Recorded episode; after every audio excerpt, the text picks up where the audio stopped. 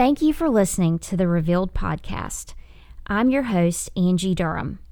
We're recording in our studio located in Thomasville, Georgia. We hope the story you will hear today will encourage you and help you find hope. Iris Brimm is my guest today. Iris, tell us how old you are. Um, I'm 19 years old. Okay. And where do you live? I live in Cairo, Georgia. And what do you do?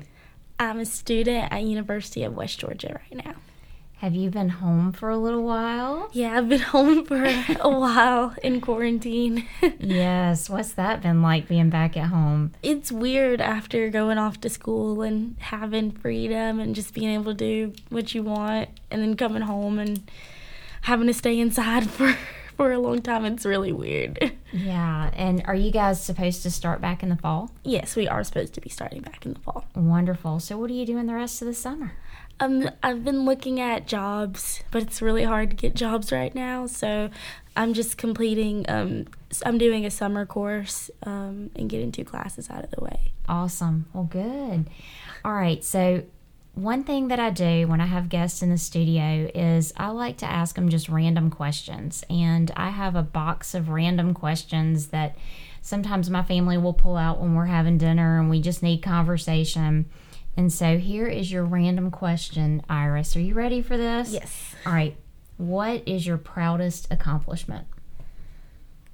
I think my proudest accomplishment is just graduating high school and getting into college and having a year already completed in high school and being able to be an honor graduate.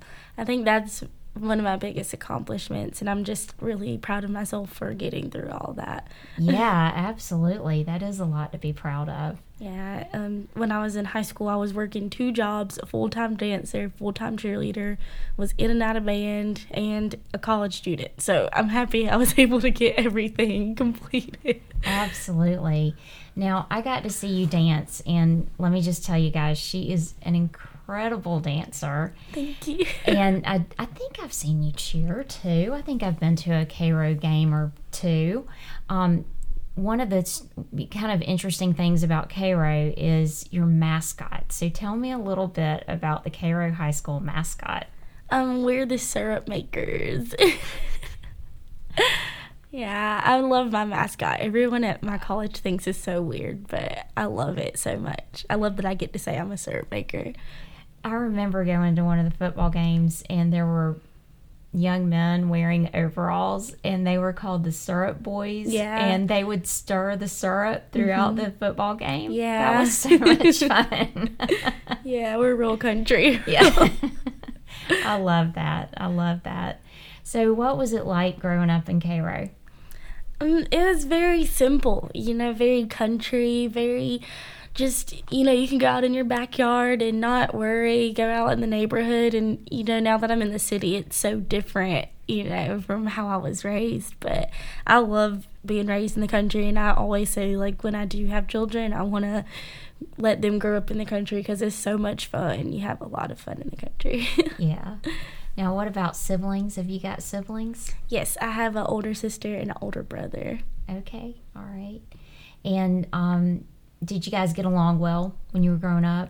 Well, we're all eight years apart, so all of us really had a chance to be an only child like once in our lives. Mainly me. I had a lot of time to be an only child, so we don't really fight that much because of the space in between us. You know, we get along really good. Like my brother, he's my best friend, and my sister's also like we're like the same person. So, you know, we we have a we're very very very close with each other. So. Yeah, yeah. And so you lived all of your years in Cairo. You never lived any place different, right? Same house my whole life. okay, okay. And um, your mom still lives in Cairo? Yes, she does. Okay, all right. And she works for the school system? Yeah, she's the assistant superintendent. Okay, all right. Well, she's uh, she's had to work with some challenges yeah. through COVID, hasn't she? Yeah, she has, but she's still working really hard. Still, she still gets up, goes to work every day, and she's doing really good. So, and she hasn't gotten the corona yet. So, yay! That's always good. Yeah. So, um, when you look back at life growing up in Cairo, what were some just monumental things that happened in your growing up years? Um, I think some like great things that happened growing up was just learning the importance of like family in Cairo since we are like we're already a really small town. Um, I just learned the importance of like being there for my siblings and being there with my siblings and me and my mom we're just we're literally like best friends. Like we tell each other everything and you know anytime something happens we're the first person that we go to. So you know, growing up in a small town has just taught me the importance of being close because I wasn't really distracted by other things, you know, like big things that you would probably see in a big city. You know, I was just always home with my mom and always hanging out with her and doing things with her. And that was a great lesson that I've learned growing. Yeah. And you guys had to overcome some hardships. Yeah, my dad passed away when I was six years old to um, cancer. And do you remember um, being told that your dad was sick? Um, my mom never really told me. I just kind of knew that he it was he was walking with a cane. It was really hard for him to get around, and he was very weak. And I remember him having to go to the doctor a lot. My mom taking him to go to chemo and everything. And I just kind of knew, like, okay, like your dad's sick, but it was never a time where my mom like sat me down and told me that he was sick, because she didn't want me to like look at him any differently or think there was something wrong with him, and you know be scared because you know at a young age, little you know little girls can be scared of stuff like that, and she didn't mm-hmm. want that to happen to me. Yeah, and so you were able to just go to school as a normal little girl would do, and have a pretty normal life, even though he was sick for a period of how many years? Um, he was sick for about three years. Yeah, I was always the first one home because I live right across the street from my elementary school, and I'd always be the first one home, and he would um, be home, so that would just be our time to spend with each other. And I'd always run in his room, and he'd be in the bed, and I'd just you know lay with him for a little bit, and we would we spent a lot of time you know, when he was sick. So that was good. Yeah, that's really special and good memories for you now. Yeah. Yeah. I remember you telling me about a trip that you guys took, and I know when you have somebody in your family and they're sick and they're going through something really difficult, it's nice to just get away. Yeah. And so you guys decided you were going to take just a, a trip somewhere, and what ended up happening when you guys took off on that trip? Um, we were going to North Carolina to go to the mountains, and we kind of knew it was going to be my last vacation with my dad, but you know, we were hoping for the best, but in the back of our heads, we knew it was probably going to be the last one. So we wanted to take two weeks and go up there, and on the way there, we got in a really bad car wreck. And um, we ran off the um, interstate. We went we went through three lanes and went off the interstate, and we hit an oak tree um, head on. Um, and my dad, he was supposed to fly through the um, windshield because he wasn't able to wear a seatbelt because he had, you know, like he had had a liver transplant, so he couldn't wear a seatbelt. And he was gonna fly through the windshield, but my mom's ancient Dell laptop was in the trunk and it flew over my head and it hit my dad in the face and knocked him back into his seat, and that's what saved his life. Man, that I can't imagine how frightening that must have been to have been a little girl, car careening across the median and not knowing where you were going to land and but everybody was able to walk away or yeah. maybe be carried off in a stretcher but checked out and everybody ended up being okay yeah my brother he went and he got he got my mom first and then he came got me and then he went and he got my dad. And the whole time he had severely bruised ribs. Like they they thought that they were broken but my brother was able to get all of us out of the car because they were scared that the car was going to explode and catch on fire. So he was able to get us out safely. Now were you guys able to um, after you got checked out at the hospital and figured out that everybody was fine and could move forward, were you guys still able to have that last vacation together? Yes, we were. We got a um, rental car, and I remember this like it was yesterday. We were at the gas station, and my um, mom told my brother to take me inside to the bathroom, and I was crying. I was like, I do, I do not want to go on this trip. Like, I just want to go home. And my brother was like, Iris, stop saying that. We're going on the trip now. Stop crying so that they don't change their mind. And I stopped, and I'm really glad that I did because I had a lot of fun. Yeah, yeah. And so, how much time elapsed after that trip before he passed away? The trip was in July, and he passed away in October. And he was at home when he passed away, so he was able to be at home and comfortable. And Yeah, he was at home. Um, after he had the liver transplant, there they said there was no more cancer in his body, and you know we were really excited. We were really happy, and um, we he went back and it was in his spine, so there was nothing that they could do at that point. So they just gave us like a couple months, and my dad said he didn't want to do the treatment anymore. He he was just you know over it. he'd you been know. through a lot. Yeah, and he was just ready to be at rest and at ease of all that pain that he was going through. So he just stayed home and, you know, and he passed away at home. And did your mom go back to work um, a couple of months after that, or did she get right back into a routine and get you kids back into a routine, or do you remember? Yeah, she she did a great job mm. Um, getting us back to normal and getting us back to a normal life. She went straight back to work, and within a year, maybe, she was offered the assistant principalship at Cairo High School, and that's what started her getting assistant principal at Washington, and then principal, and now she's assistant superintendent. So, yeah, about a year after that was when she got that offer. So, if she wouldn't have went back to work, then she would have never gotten the opportunities that she's gotten now. Do you think it's important for little kids who are going through something difficult to get back into a routine as soon as they can? Yeah, it's the best thing, but honestly, I feel like I did I tried to get back to normal too fast. Um, instead of taking the time and completely understanding what happened and completely, you know, getting all of my emotions out and and doing that, I wanted to be back normal as soon as I could. And I just kind of rushed back in and just kind of forgot about everything, you know, because I just, I, I wanted to be normal again. I didn't want to sit and sulk and be sad. And I feel like I did it too early and it caught back up with me, you know, a couple years later. And um, I would just be sad and like, I'm like, dang, I've never been like this before. I've never just cried about, you know, my dad before like this. And I just thought about it. It was all those years of me bottling that up and not letting it out. Mm-hmm. That's what it came from. Almost like a delayed grief. Yeah, yeah. And when you were growing up, were there certain times when you would really miss your dad? Um, definitely this year has been one of the hardest years.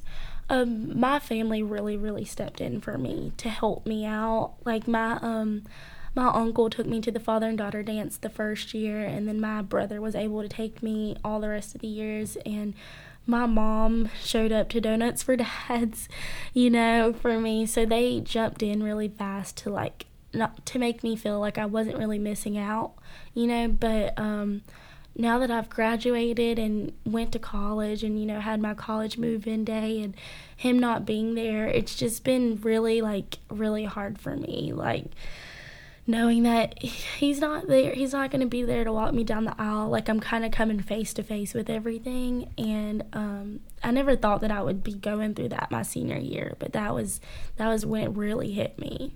Yeah. I know um, when you guys do your senior dances, that always hits me because I always get so sad thinking that if somebody has lost a parent, that parent's not there to watch that lost that last dance because we participated in that with you, and I can just remember those times being really touching, or you know, coming off the stage after just doing a great dance, and I'm thinking that you know just know you just know in the back of your mind you know that that parent's not there physically to see you I have two really good dance stories to tell you. Please do. um, the first one is um, my very first year of dance. My dad was like, "Oh no, like don't put her in dance. Like she's gonna be a softball player." And I was not having it with softball. I was like, I'm not doing that, Daddy. So mom put me in anyways, and my dad went to my first recital. And at the end of the dance, all of the um, little girls shuffled off one side of the stage, and when you look up, all you see is one girl going off the wrong side, and it was me. And my dad said, "Look, Iris is the only one that's doing it right," you know, trying to like, you know, tell me how good I was and stuff. She was like, "You were the only one who did it right, Iris," you know, trying to make me feel better because I went off the wrong side of the stage um, that was the first story. And um, also, the year that my dad passed away, Miss Dana was gonna do a father and daughter dance. You know, when the da- when the dads come on stage with the daughters and stuff. And I remember like my dad not being able to come to the practices because he was sick, and then he ended up passing away that year. So she um, redid everything in the dance and ended up dedicating it to my dad and she dedicated the recital to my dad that year and um, they came on stage and gave me flowers. And i watched that video a couple weeks ago and i just like bawled because you can tell like in the video i didn't know why they were giving me flowers. I didn't know why they gave me a standing ovation. You know it didn't really click to me why they were doing that. And now i'm like oh miss dana was so amazing for doing that for me back then. So yeah. That's really sweet. Now, after your dad died, I remember you telling me that there was another incident that happened in your family, and that was really hard to take too. So tell me about that. Um, three months later, my mom's mom passed away, also to cancer. And um, by the time that we knew that she had it, there was nothing that we could do to um, stop it. And it just came so fast. And yeah, she passed away in January. So That's such a short period of time three Yeah. months. yeah, it was it was really hard. Honestly, like I still say, I still tell my mom to this day, I don't know how you did it. Like, you know, I don't know how you were able to do that. And she says it was by the grace of God Yeah. that she's able to be who she is today after all that happened. Have you ever found yourself being mad at God for what happened? Um, at first, because my dad was he was a preacher, like he was a, a really great person, and I was just like, how like, why did someone so amazing, you know, have to go through everything that he did? But um, you know, as I got older, I just realized like my dad was like I've never seen someone so at peace on their deathbed in my entire life, you know, and he was at peace because he knew he knew that he lived his life and he lived a great life and he lived his legacy and he left behind so many amazing things and he's helped so many people and like you know he wasn't scared you know he he was so relaxed and you know that's why you know I just let all of that go all of that doubt and all that anger go because seeing my dad like I just saw how okay he was with the whole thing and it made me feel better That gave you peace. yeah If you were sitting down with a little girl who had just lost her dad at six years old, what kind of advice would you give that little girl?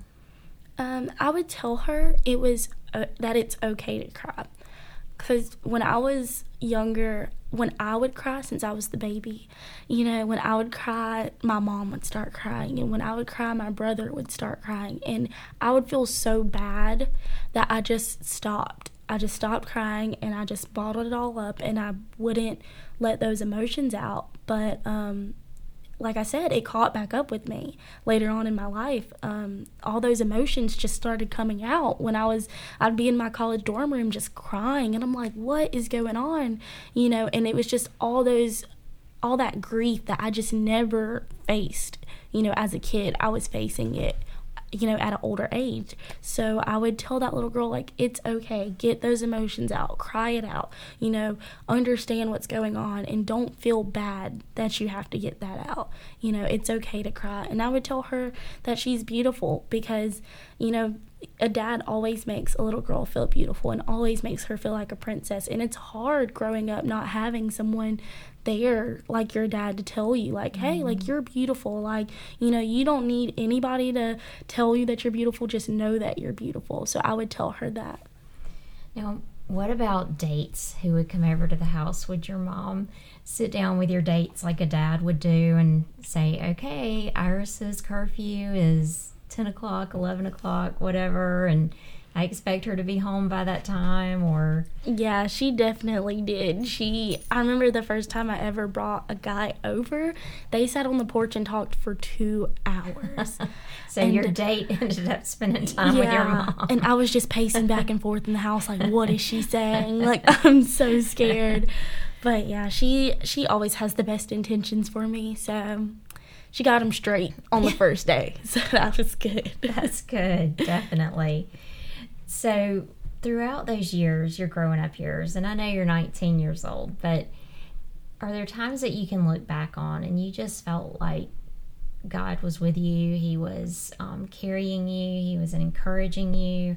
Sometimes that's hard for people to understand because we can't actually touch God and feel Him or hear Him audibly. But can you look back at times in your life and you just know that God was with you? Yeah, in my um, early years of high school, and I don't talk about this a lot, you know, but um, in my early years of high school, I was very depressed and um, I was borderline anorexic at the time. I was extremely skinny, and it was because I wasn't eating and I wasn't taking care of myself because I was so sad. And I just remember thinking, like, there's just like, there's no light at the end of this tunnel. Like, I'm to feel like this forever. Like, I just want to be happy. And, and, um, I know God stuck with me through the whole thing. Like I know I would not be able to be here and be like the smiley, you know, excited girl that I am now if it wasn't for God staying with me through that whole thing because, you know, going through something like that at a young age is scary and a lot of these kids don't know how to handle it, you know. Right. So they think that they're alone and that they don't have, you know, anyone to talk to. But I knew I wasn't alone. I knew I had God with me and I knew that I was going to get through it. And I did. I got through it, and I'm so much happier now, and I'm so much better, and I'm a good weight, you know, now. And, um, you know, I just hope to, that I'm a good role model for girls out there, you yeah. know, that are so worried about their body image. And for a long time, I felt like I wasn't being a good role model because girls would look at me and say that they wanted to look like me, and I was dangerously underweight and it was really bad. And um, now that I'm healthy, like I just hope that I'm showing them what you're supposed to look like. You know, skinny isn't always the best. You know, and um, just I'm gonna like tell everybody just the power of God and you know, I'm not too young to go through something like that, right. you know. Everybody goes through things and sometimes people think they're too young to experience things like that, but you're not. You're going to go through things and God is there for you.